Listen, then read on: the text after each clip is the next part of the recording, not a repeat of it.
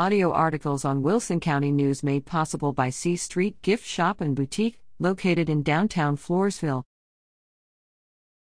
Ad campaign masquerades as letter to the editor.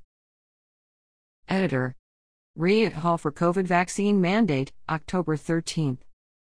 Last week, Mr. Blake, not really his name, not of Floresville, regaled us with his grassroots opinion that we should be forced against our will to get the vaccine. The problem is, Mr. Blake also submitted letters to more than 300 other local newspapers all over the country, each time claiming to be a resident of that small town or city. This is a coordinated campaign to mislead you, paid for by someone, pharmacy companies? Democrats? It would be interesting to find out. Each of these letters is essentially the same, word for word. It's an ad campaign masquerading as someone's personal opinion, and it's sleazy. Anything worth having, including a vaccine, sells itself. You don't have to lie to and trick people for them to ask for it. But if you have an old junker that leaks oil all over the driveway and starts on every third Tuesday, then you have to resort to some very creative advertising to trick people into calling about it.